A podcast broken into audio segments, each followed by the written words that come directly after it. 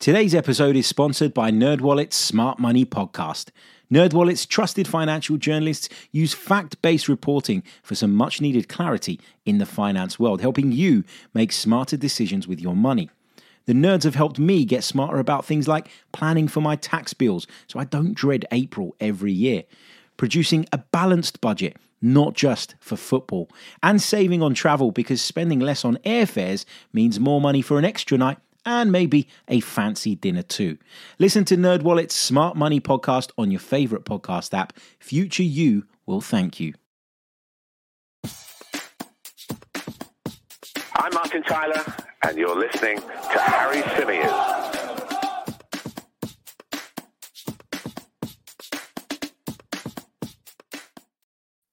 Hey everybody, how's it going? Welcome back to another live edition of the Chronicles of Aguna, the Arsenal podcast, part of the 90 Min Football Network. And as ever, I'm your host, Harry Symeou. We're going to be looking ahead to Sunday's big game. The Gunners travel to Stamford Bridge to take on Graham Potter's Chelsea. Can Arsenal continue their fine form at the bridge of late, or will they be stopped in their tracks? We're going to get into all of that on this show. And joining me to break it all down is the brilliant Dan Childs of Football.London and the Son of Chelsea podcast, which is also part of the 90 Min Football Network. So, welcome uh, aboard, first of all, Dan. How are you, my friend? Yeah, great to have that uh, all sorted this week. Great to be part of 90 Min uh, Podcast Network now, and uh, yeah, great to be on it. It's obviously always a big game, Chelsea Arsenal. So uh, great to speak about it, and uh, hopefully, fingers crossed, Touchwood Chelsea will will turn up on Sunday. Hopefully they don't, but yeah, that, that's it. That's it. We'll leave that for another day. Um, look, we we've got you here, and and we want kind of the lowdown on Chelsea, right? Because there's been a lot of changes at Chelsea, and new managers come in. I think people looking from the outside in probably are kind of struggling to make sense of exactly mm. what Chelsea's identity is right now. Um, I'm not saying that that's necessarily a bad thing. I think that Graham Potter's very much in the exploration stages, but uh, it'll be interesting to kind of hear your take on where Chelsea are at, what we should be worried about, what we should be looking out for at the weekend. But before we do that, Dan, I want to get your opinion on Arsenal because I'm always interested to see how the job that Mikel Arteta is currently doing is perceived by fans of other clubs because we can sometimes get stuck in the bubble of our own clubs and we can have tunnel vision and we can see things in a very kind of specific way without always understanding maybe how they might be taken in the wider world. So, first up, what have you made of Arsenal so far this season? How do you think Mikel Arteta is doing? And, and when people say Arsenal are back, do you buy into that? It's obviously been a, a really impressive start to the season. Uh, there, there's no denying that. Um, I think I said in the, the chat we had for, for my preview on, on the channel, uh, on my channel, uh, about sort of watching Arsenal firsthand, very close up uh, in Orlando over the summer, and it, it, seemed like the team was really gelling back then. They obviously won convincingly against Chelsea, and that has followed on into the season. Uh, it seems like the stability with M- Mikel Arteta and kind of his ability to mold the squad in his image has, has really given him a lot of power um, around that club, and it seems like so many things have sort of just clicked together quite instantly. You know, it, it's it's sometimes it's only a, a few things like um, and Jesus coming in has obviously lifted the the team. I think the positioning of certain players has has as well benefited. You know, players like Granit Xhaka, I think is is probably one I'd mention. Um, it's yeah, it's been obviously very impressive, and it, and it does make this Sunday's game quite daunting for Chelsea. I don't know if Chelsea are ready for this test because um, I think that the Arsenal as a team have been so impressive. They've been so fluid. Um, I think players like Granit Xhaka is one that really stands out to me because, all right, it's easy to look at Jesus and say he's obviously been so fluid this year and, and so impressive, um, and Martinelli too. But Xhaka's someone who I've sort of been critical of in the past and doubtful of in the past. Um, but to see how he's evolved and come back from the, those setbacks, it, it kind of speaks to Arteta's coaching and the mentality and kind of the, the positive environment that's clearly there. So there, there's obviously a lot of positive things tactically. The environment, the feeling of that club is a lot more positive than it was. And there's kind of a fearlessness about Arsenal at the moment. Um, even in games like against Liverpool, where they were kind of rocked a little bit, they still came back and won. So that's that is something to to be wary of ahead of Sunday. So, I mean, you mentioned a few players there. What what, what is it that you see in this Arsenal side that makes you wary of them going into the weekend? If if you were Chelsea boss, if you were in Mm. the dressing room ahead of this one, what would kind of be your key messages to the Chelsea players in order to try and stifle an Arsenal side who, as you say, have been much more free flowing, much more dangerous, but have at times in recent weeks just dropped off a little bit Yeah. in, in certain periods of matches as well. This is going to feel like a really obscure reference. I've been playing uh, the new Modern Warfare, and obviously there are sort of references to like military with SAS, you know, speed, aggression, surprise, and I feel like that's something that Arsenal have, um, particularly when I look at Arsenal and if I'm trying to counteract them. Um, I think it's a daunting task for Chelsea without Reece James. That's you know and Wesley Fofana, particularly on the right side. I'm mainly looking on the left because I just think Martinelli has been just such a threat consistently. Um, the way he's so fearless on the ball and just has quite clearly no respect for the opposing fullback. Um, you know, Chelsea, we've had players like that, like Christian Pulisic, but have got injured and kind of we haven't had many of those players. And it just looks like Martinelli at the moment. is kind of representative of of a lot of Arsenal's great traits. Is that they're just going for teams. There's no sort of hesitation there, and, and things are clicking. And um, it's also the way Granit Xhaka moves up from central midfield to kind of add an extra attacker in the final third. You know, Arsenal are quite good at overloading teams at the moment, uh, particularly in wide areas. And obviously, those central midfielders in that 4 3 3 really does help that at times uh, when they're trying to build up around, say, a back five or back four, whatever it is. Um, and as well, Gabriel Jesus, um, just the way he takes the ball um, in tight areas, the way, despite not having the biggest physique, he's able to muscle his way around tight areas. Um, it makes it really tricky, I think, for teams because you want to go at that back four because Arsenal play a higher line and they really do try and suffocate teams uh, and really do try and take the game to the opposition. Um, but at the same point, you have to be wary of their speed in transition and as well their quality on the ball. And we've even seen in recent weeks the likes of Thomas Partey getting involved with with certain goals. So even if you do sit back like Spurs try to, there is quality from distance to shoot as well. So it, it's a, it's a difficult balancing act, absolutely. Um, but as you mentioned there, the waves of attack is something that it's it's it can go both ways, right? I think Chelsea could be overwhelmed as they were against Man United, uh, particularly in central midfield. I'm worried Chelsea could be outnumbered. Arsenal were very good at that, particularly in central areas. Um, but on the other side of that, I think that for me, it's it's if those phases of play where Arsenal are really pushing a team back, if their fatigue grows as the game goes on, can Chelsea then exploit that if we get through those periods without conceding? Because I think Southampton survived that period very well, where Arsenal could have scored two or three goals, and I thought this game's going to be over. That did not happen. Arsenal only scored one. And then the second half happened, and Southampton grew in confidence. I think Leeds probably benefited from the same thing. I think Yeah. that's maybe what Potter will be looking at, and most opposition coaches would be looking at with with Arsenal is is trying to get through those bursts of of speed and pace, and then trying to see if you can get yourself sort of into the game a bit more and exploit that. Talk to us a little bit about where Chelsea are at currently. Graham Potter in charge, lots of chopping and changing in terms of his team selections, his Mm. formation. Um, do you feel that we're, or, or do you feel that you guys are moving in the right direction? And Mm. what's been your kind of early takeaways from uh, the early Potter days? Obviously, recently it, it hasn't been great in the past couple of weeks. Uh, the defeat to Brighton was obviously very humbling. Um, I do think that's just a receipt from the footballing gods, to be fair, because we kind of took their coach, uh, their sort of backroom staff, and, and trying to that ahead of recruitment. from the footballing gods. Yeah. I like that. I, it's, it's kind of just like karma, right? You just had to sort of shrug your shoulders and go, whatever, man, we'll, we'll take that.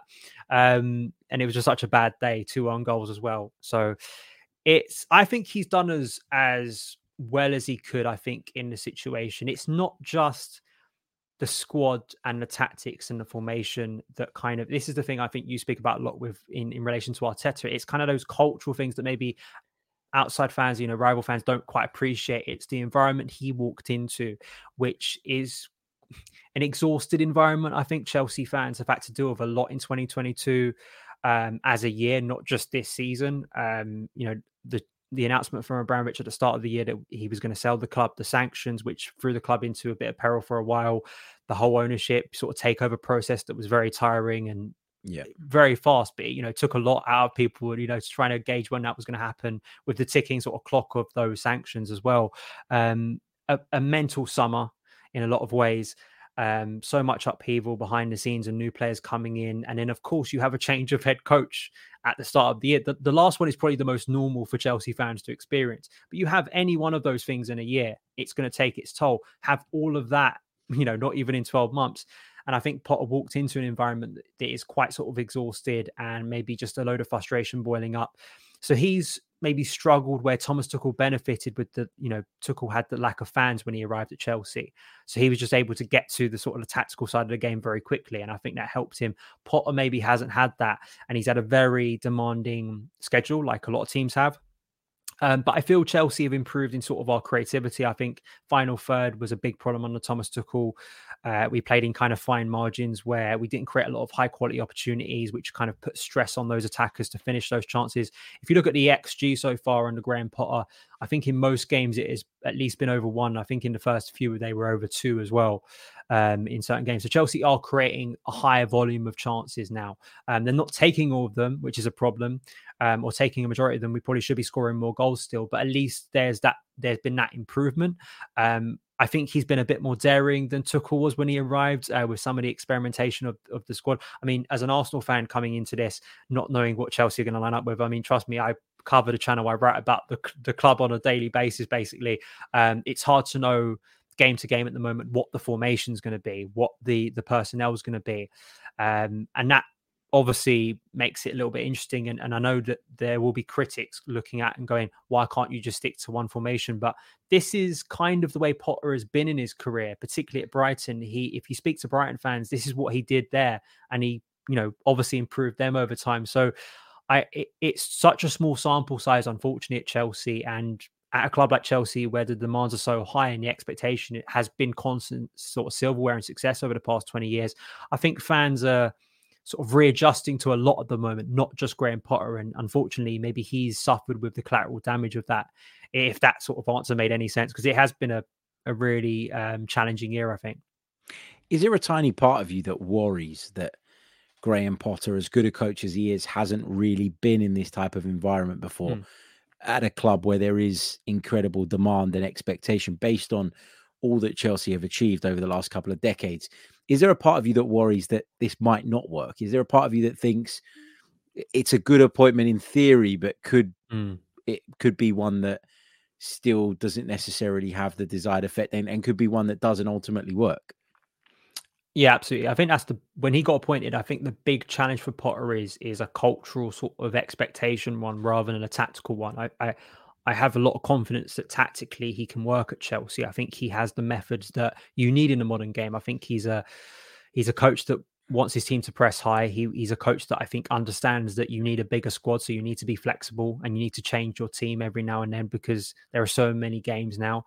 Um, and he obviously wants possession. You know, he wants to be on the front foot. I think most of the time, which I think, as we know in the Premier League, counter-attacking teams don't survive as much as they used to.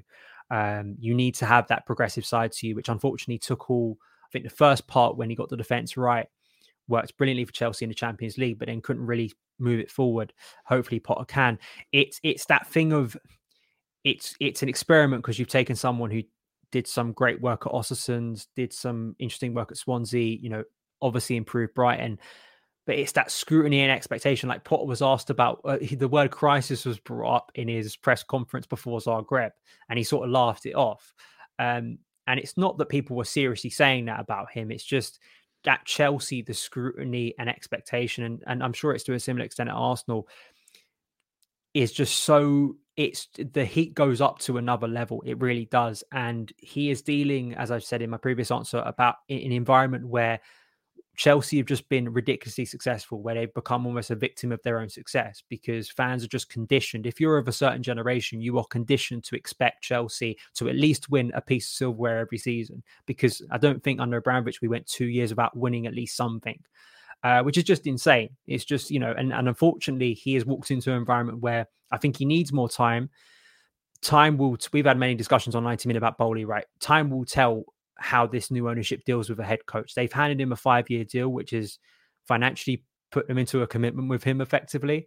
Uh, you know, and and you know, obviously, if you if you sack him and pay him off, you're going to be probably paying him quite a bit, I'd suspect, um, and hopefully that that allows a bit more patience. But it, it's the big unknown because it'd be breaking Chelsea tradition, not just Chelsea tradition in Abramovich. You know, in our history, we have not had coaches for very long.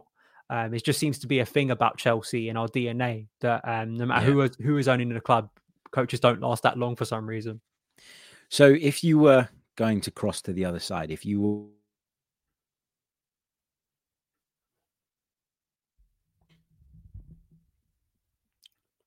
we're going to, lost you there?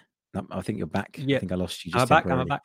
Yeah, you're back. It was my my connection is all over the place this evening. Typical. It's final day, and when you want to record something, it decides to start. No worries, up. no worries. As I was saying, if you were to sneak over to the other side, if you were to pop into the Arsenal dressing room ahead of kickoff and, and give the Arsenal some advice on how to handle this Chelsea side, who would you say are the players to watch out for? What would you say are the elements of this Chelsea side that could potentially be match winning and and and how should Arsenal try to stifle Graham Potter's side?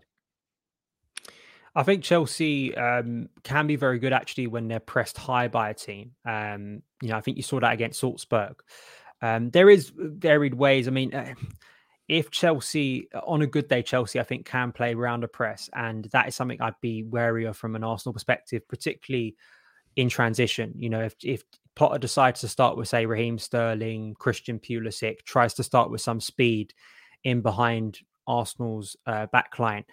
I think that would be a, a, problematic area for Arsenal to try and counteract, and and particularly Mason Mount. I, I, still think is is one player that is still kind of underrated, even by sections of the Chelsea supporters, um, as, especially online for some reason. He picks up pockets of space that I think opposition teams and opposition defenders hate. Um, he just seems to have a knack to find areas where he can kind of connect midfield and defense. Um, and when he does that, and if you allow him to do that, it can be it can spell danger because he can create chances. He can really get the team ticking. He's obviously got the energy off the ball to keep Chelsea moving. Um, and as well, I, I will say that it depends. You know, he he's been very up and down since he's come to Chelsea, but I, I would say Raheem Sterling um, he has still scored five goals this year, which um, is not awful.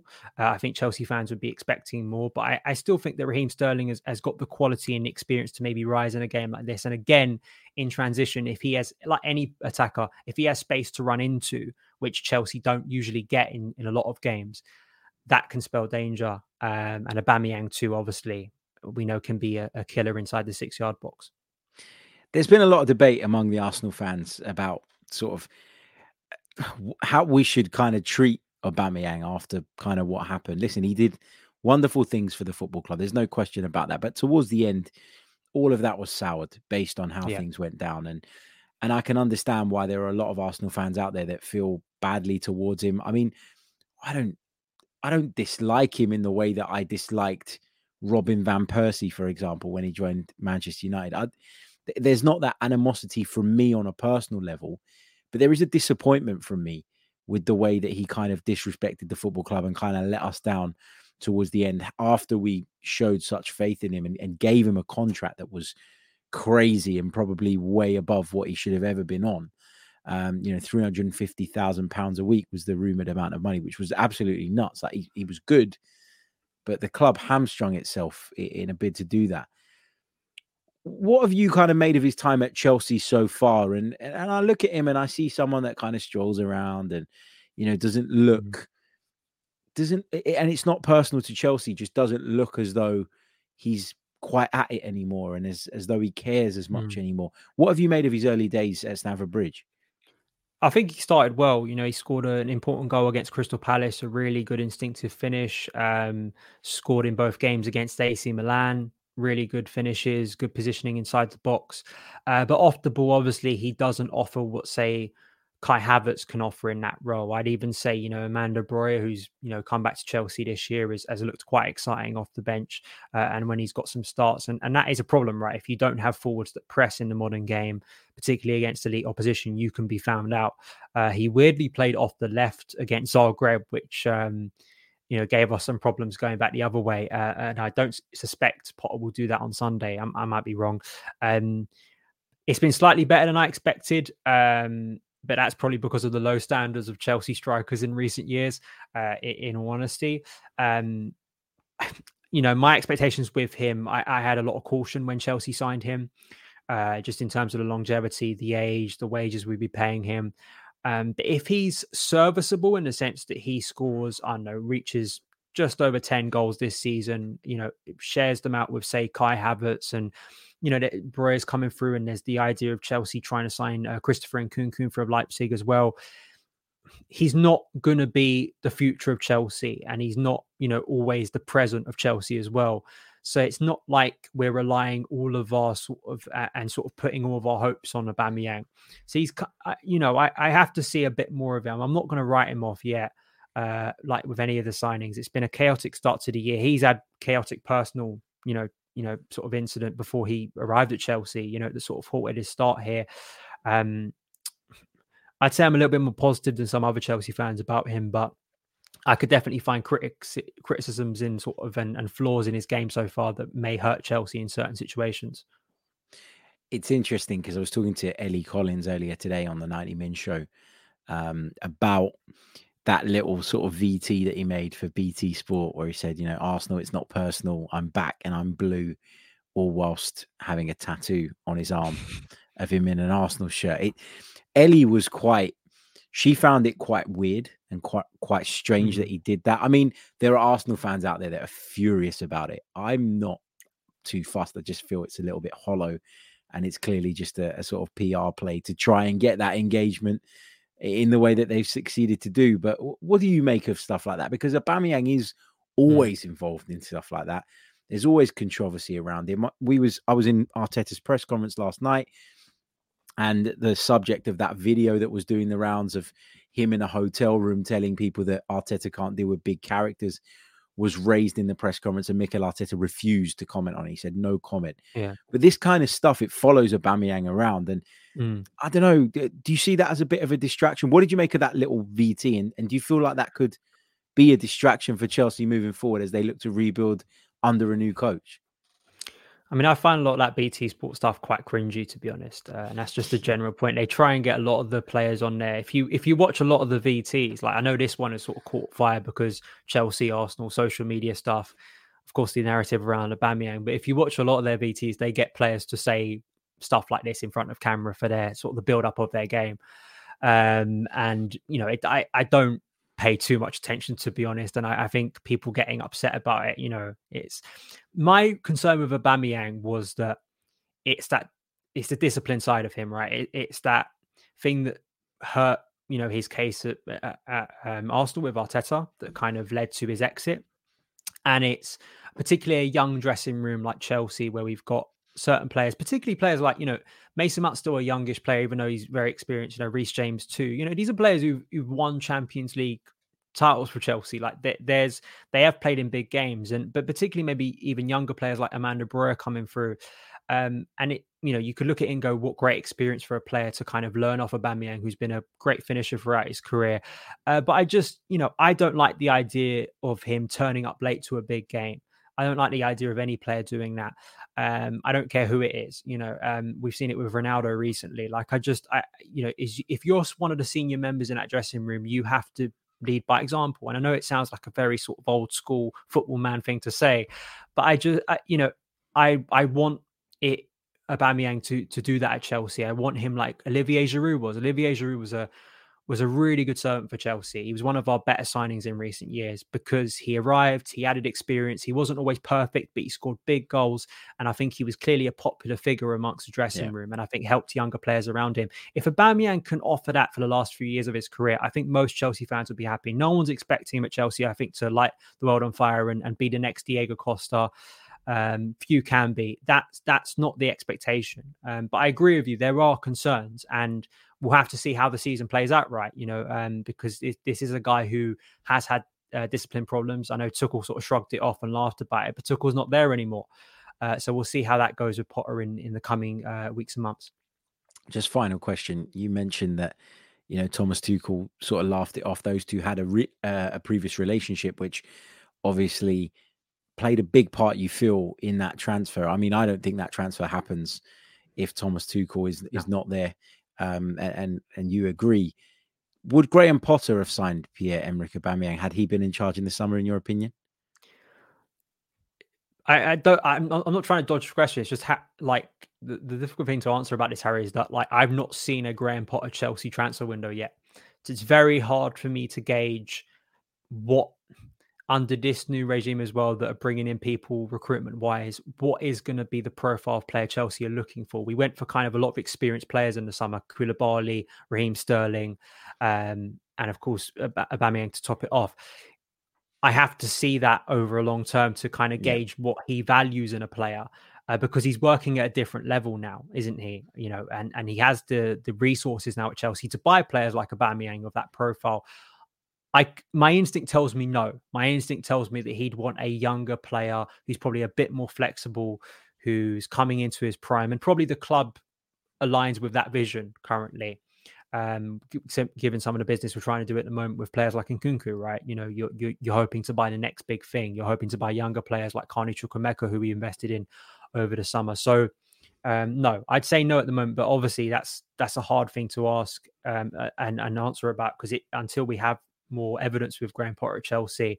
Uh, he may have done, you know, Tuchel. I just quickly, I think Tuchel did it because it was kind of for me. It felt like a self-preservation signing. It was like I need to improve this attack, so I'm going to rely on a person who's worked for me before. It felt like a classic sort of. I'm kind of under a bit of pressure here, more than we knew at the time at Chelsea with the new ownership. Um, so I need to go on what works now. Yeah. So he went back to the well with a player who who he connected with at Dortmund. Uh, you know, is there a comparison for Potter there? I'm not sure. How are you feeling about the game on Sunday? I'm nervous by it. You know, I, I I'm not sure if Chelsea are ready for the test. I, I, have to be honest. I think you know the right side of our defense is a massive concern for me. It really is, particularly coming up against a, a, a wide player like Martinelli, who I spoke about earlier, uh, that really impresses me. Um, central midfield is always such a, a dangerous area for Chelsea because it's just it's it's been a, a big problem, particularly when we've not had N'Golo Kante fit um, and just the feeling like there needs to be a revamp in that area. Jorginho hasn't had a good season despite scoring a couple of penalties. Um, and it's hard to know of the setup because you know we're losing players. We are limping towards the finish line in terms of the World Cup. We need the World Cup really because the, the injury list is growing by the week at the moment, uh, and I think it will actually help Potter in a sense to get away from that. So I'm there's always a chance. I think Chelsea could win. I mean, if I look at the two big games we've had at Stamford Bridge this season, uh, we had really good performance against Spurs. We were unlucky to not win that game. Not a great. You were robbed. You were, you were robbed that day. Yeah, yeah, absolutely. Um, against Man United, it was a crap game. I think both teams played poorly, and I think we got the result we kind of deserved. But we were so close to winning both games. Um, so it's it's it's hard for me to feel. Uh, I'd be lying if I say I feel overly confident about things. It's not like there's been no positive signs, and I'm sort of downbeat about things. I think you'd find more pessimistic Chelsea fans going into this game. Uh, but there certainly is reasons to be concerned. Yeah, absolutely. Uh, Dan, thank you so, so much, mate. Uh, let people know how they can follow you, how they can keep across your work, yeah. uh, where to find you. No worries. Thanks again, Harry. Uh, you can follow me on Twitter at Son of Chelsea. That's probably the best place to find uh, as well a lot of my written work for football.london, where uh, I report on Chelsea and write about the club on a, on a regular basis. My YouTube channel, uh, Son of Chelsea, uh, not only regular videos about the club, but also uh, now going to be on on podcast as well uh, through the 90 Min Podcast Network, so you can listen to it as well. So yeah, I'd, I'd still say at Son of Chelsea, Twitter is kind of the hub of my content. It's probably the best place to go, and hopefully, don't give me too much abuse. you won't get it from our people, I promise you. Uh, Dan, thank you so, so much, mate. Always a pleasure. And I'm sure no we'll worries. speak soon. Cheers. All the best, Harry. That is the brilliant Dan Childs from the Son of Chelsea uh, YouTube channel and podcast. Also, a writer over at football.london, very kindly joining me uh, to look ahead to Sunday's game. Uh, I just wanted to give you guys uh, a few words on the game last night against FC Zurich. I got home at a ridiculously stupid late time, and so I didn't do the podcast last night. I wanted to do it this morning, actually, uh, Friday morning, that is, and uh, and the day just got away from me. I've been really, really busy, so I do apologize for that. But I felt that having sort of missed that really early morning slot, that we could probably combine it into this one because it wasn't a great game, was it? It wasn't a great performance. Arsenal getting over the line just about, but securing top spot in the group. And that's ultimately uh, what matters most. Now, a couple of points I just wanted to pick up on from yesterday's game. I wanted to talk a little bit about Kieran Tierney's performance because, of course, he's been the subject of much debate recently. He's been somebody that, you know, we've talked an awful lot about. Does he play uh, at left back in the Premier League this Sunday? Does Zinchenko come straight back into the side for the trip to Stamford Bridge? There's so much to kind of unpack. I'm not going to go through my entire lineup because my lineup, with the exception of one position, is is obvious. It picks itself. I'm going with Ramsdale in goal. I'm going with White at right back, Saliba, Gabriel. My only position where I'm a little bit unsure as to what Mikel Arteta is going to do is at left back. You know, does Tierney continue? I don't think you can start Zinchenko in a game like this, just out of nowhere, having been out for as long as he has. He's been out for a good few weeks now. And so for me, I'd probably go with Kieran Tierney from the start, knowing that Zinchenko can come off the bench. I think the plan was probably yesterday to give Zinchenko some time and some minutes in order to kind of build up that match fitness ahead of this one. But obviously, then the injury sustained by Takahiro Tomiyasu meant that Mikel Arteta had to turn to Cedric Soares instead. And the injury to Tomiyasu, it didn't look good, guys. Um, you know, I don't know the full extent of it. You know, I'm sure we're going to hear something in the coming days, something to give us a bit of an indication on that. But it didn't look good. And the kind of talk in the press room last night at Emirates Stadium was that, you know, this could be a muscular problem that keeps him out for a number of weeks, which could dent his hopes of playing at the World Cup as well, which would be a real shame for Takahiro Tomiyasu. But just the way he picked himself up off the ground, the way he went down to ground in the first place, the way he walked off the side of the pitch and, and just looking at his face as he came across us, that was a man that looked like he was he was in trouble. And and you know, I really feel sorry for him. Um, but yeah, so for me, it's Tierney at left back. You don't throw Zinchenko back in in a game of this magnitude. He can play later on in the day. Um, but as I say, he's been out for a while, and and so you know, th- th- there's got to be question marks around how match fit he actually is. In the midfield, Xhaka, Partey, Odegaard picks itself for me, and the front three picks itself too Martinelli, Jesus, and Saka. So I'm not going to spend an awful lot of time talking about the team, but I did want to talk just a little bit about Sambi Lokonga uh, last night because Mikel Arteta had kind of hinted in the build up, or in recent weeks at least, that Lokonga's position wasn't the one that necessarily he thinks he's best in, i.e., he's been playing in that uh, deep line midfield role, in the Thomas Partey role, to deal with the fact that Partey has needed breaks, has needed a rest, and that Thomas, uh, I beg your pardon, that Mohamed Elneny has obviously been injured for a while. Elneny has recovered very quickly. Um, we were told that he made the recovery in eight weeks when the club had, you know, accounted for 12 weeks. So a very quick, strong recovery from the Egyptian. And last night gave Sambi Lokonga an opportunity to play in that slightly more advanced role where many people feel he's he's better and, and somewhere closer to his best, myself included. I asked Mikel Arteta, you might have seen the video going around of the press conference last night. I asked Mikel Arteta, do you think that Sambi Lokonga took the chance that he was given to play in that slightly more advanced midfield role? And he said, yeah, he he took the chance, but then alluded to the fact that actually the plan that Arsenal had for Sambi Lokonga when they signed him is probably different to the one that they have now. That's changed, that's adapted based on what they saw from him in preseason and where they think his future lays. But look, it's difficult to judge players on one game in isolation, and it's difficult.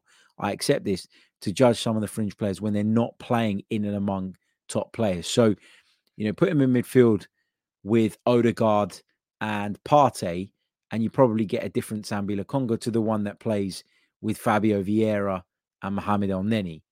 And I'm well aware of that, and I'm really conscious of that.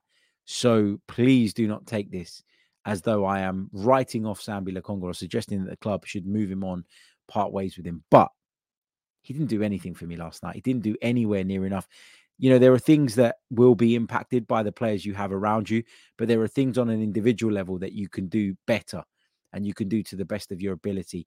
He still looks a little bit casual in there for me. He still looks as though he's a little bit slow in reacting. He still leaves too many gaps and too many holes in behind him. Even with the added security behind him, he just doesn't fill me with any confidence at the moment. I also think that his confidence as a player is probably very low at the moment, given the criticism that he's had, um, given the uh, lack of game time you know, he will feel that he deserves to play more. He will feel that he needs more chances and needs more opportunities. But with every passing week now, I look at Sambi Lokonga and I just think, you know, yes, it's difficult. Yes, the situation isn't ideal, but you're not doing enough. Like you're not banging Mikel Arteta's door down. You're not there pushing him, forcing him to think twice. You're not there sort of snapping away at the heels of Thomas Partey or Granit Xhaka or Martin Odegaard, if indeed you believe that he should play in that slightly more advanced role. So, yeah, I mean, I just wanted to make that point because, and the reason I asked Mikel that question was because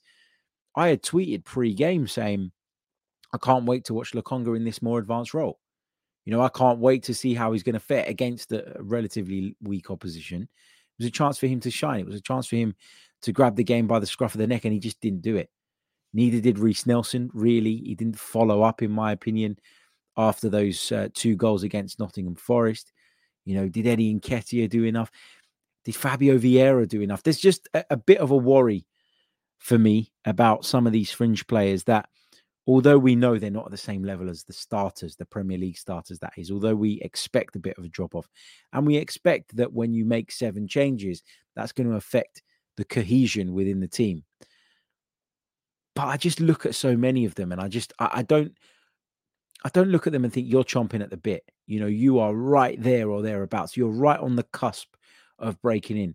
You're in a position whereby you are playing so well when those opportunities do come along that if there was an injury, if there was any doubt, any concern over any player, I would throw you in and I'd do it with confidence. I just don't see that in any of them. And it scares me. It really, really does and that's why I, I, can't commit to saying that Arsenal are going to be right at the top of the Premier League come the end of the season. I, I feel like a drop off is just around the corner, and our ability to sustain that position is going to be, you know, determined by luck more than anything else. Anyway, let's take um let's take a few of your thoughts and questions from the chat box. I'd love to hear from you guys. But in the meantime, while I'm just waiting for you to do that, if you could please leave a like on the video uh, that would be very, very much appreciated. If you could subscribe, of course, to the channel as well. Uh, I'd be very, very grateful as we continue our build up to that big game against Chelsea. My prediction is a draw, uh, a low scoring draw between Arsenal and Chelsea at the weekend. Um, I was in Mikel Arteta's press conference, as I say, last night, which was immediately followed by the pre Chelsea press conference. There's a few bits that are going to come out tomorrow because they were embargoed. But you know, the general um, chat around the Chelsea game was was focused on Aubameyang.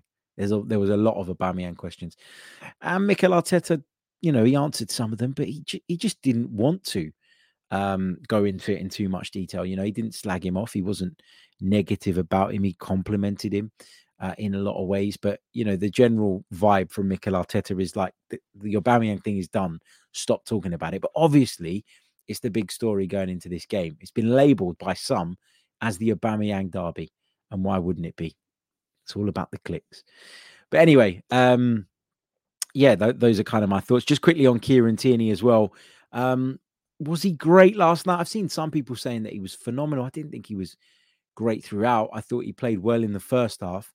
I thought defensively in the second half, he struggled a little bit at times. Everything that Zurich did well came down that side, didn't it? And caused us problems.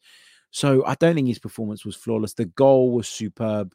Really enjoyed that. And that would have done him the world of good because I'm sure his confidence has taken a little bit of a hit. And just by the reaction of, of the group when he scored, you could tell that he's a very, very popular man within the ranks.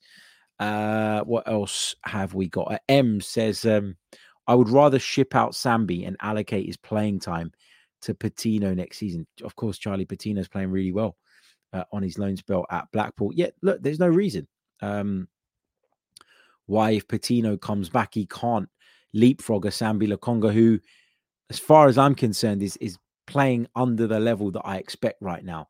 When we signed him, he was a big prospect. I'd seen quite a bit of him. I'd done a lot of analysis and studying on Sambi Lokonga when those links first came uh, to prominence. But um, yeah, it's uh, it is what it is. Uh, you know, let's um, let's see how that goes and how that develops over time.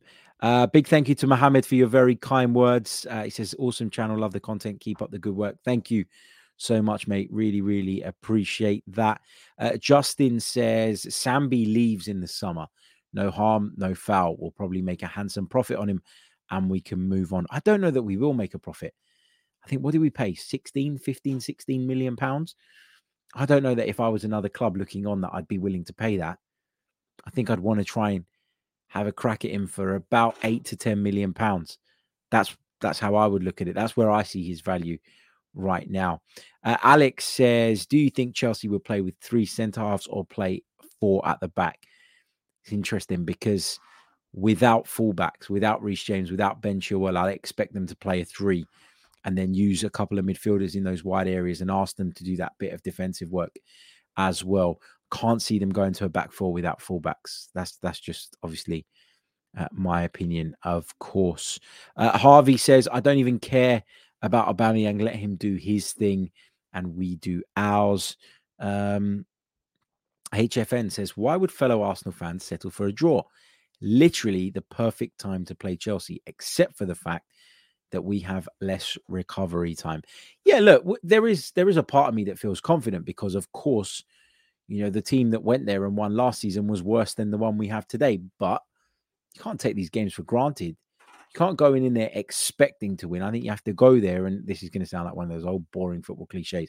You have to earn the right to play, and then you have to earn the right to win. Danny says, Why do our fringe players look as though they lack hunger? Arteta likes his settled 11. Why wouldn't you work as hard as you possibly can when given the chance? I have faith in these guys, but it's frustrating. I think I completely agree with you. I look at a lot of them and I think, you know, they they're obviously talented, but I just feel like they're not going that extra mile, that they're not really pushing hard enough, that they're just kind of happy to be where they are. They're happy in their roles. And there are players in that squad that are like that, right? Rob Holding is like that. Rob Holding is happy to be a fringe player. He's happy to be that guy on the peripheries. If he wasn't, he'd have gone by now. Mohamed Elneny's another one. And that kind of mindset, I think it's dangerous for for young players. I think people like, you know, Mohamed Elneny and Rob Holding, they're at different stages of their careers. I, I you know, I don't see them going much further and, and people will look at Arsenal and say, well, I'd rather be at a bigger club than, than at a smaller club. That's how some people look at it. Others will say, I'd rather go to a smaller club and play regularly. Clearly, with the two I've referenced, that's not the case. But yeah, you do look at some of the fringe players and think that they maybe lack a bit of hunger, just that little bit of bite that you need to really kind of force the issue. And, and if they don't do that, then Mikel Arteta, who probably isn't going to stray away from that 11 anytime soon, or at least that settled 10 that he's got, you know, you, you just don't see how they move forward, and it's it's not nice to see. Uh, Guna Works says, if an offer of 40 million came in for Kieran Tierney this summer, would you take it? Um, no, I, I, probably wouldn't, right? Unless he wanted to go, unless he expressed a desire to leave because of the fact that he's not playing week in, week out. I don't think I would. I think we need depth. We're building depth. He and Zinchenko are the two left back options that we have. Tomiyasu has rotated into that position because, of course, Ben White filled his boots from the start of the season and continues to do so at right back so brilliantly. But I don't want to weaken the squad. I want us to move forward. I want us to progress. So if if this offer came in and there was no indication from Kieran Tierney that that was his preference, then no, I'd, I'd probably keep a hold of him. But if the player's pushing for the move, then 40 million would certainly do it for me, given what we paid for him and also the injury issues that continue to follow Kieran Tierney around. And so the risk of him missing a long period of time, in my opinion, does significant damage to his value. And, and that's kind of the way I see it. Look, guys, we're going to leave it there. Um, thank you so, so much for tuning in. Hope you enjoyed the Arsenal Chelsea chat at the start. with Daniel Childs of Football London and the Son of Chelsea podcast. My thanks to him. My thanks to every single one of you guys for tuning in and joining me. Uh, no episode tomorrow, but we will be back on Sunday evening with some post match reaction. I'll try and bring you some reaction from Stamford Bridge as well, but the post match show, the full review show, will be live on Sunday evening. Time TBC. I'll catch you all very, very soon. Until next time, everybody. Goodbye.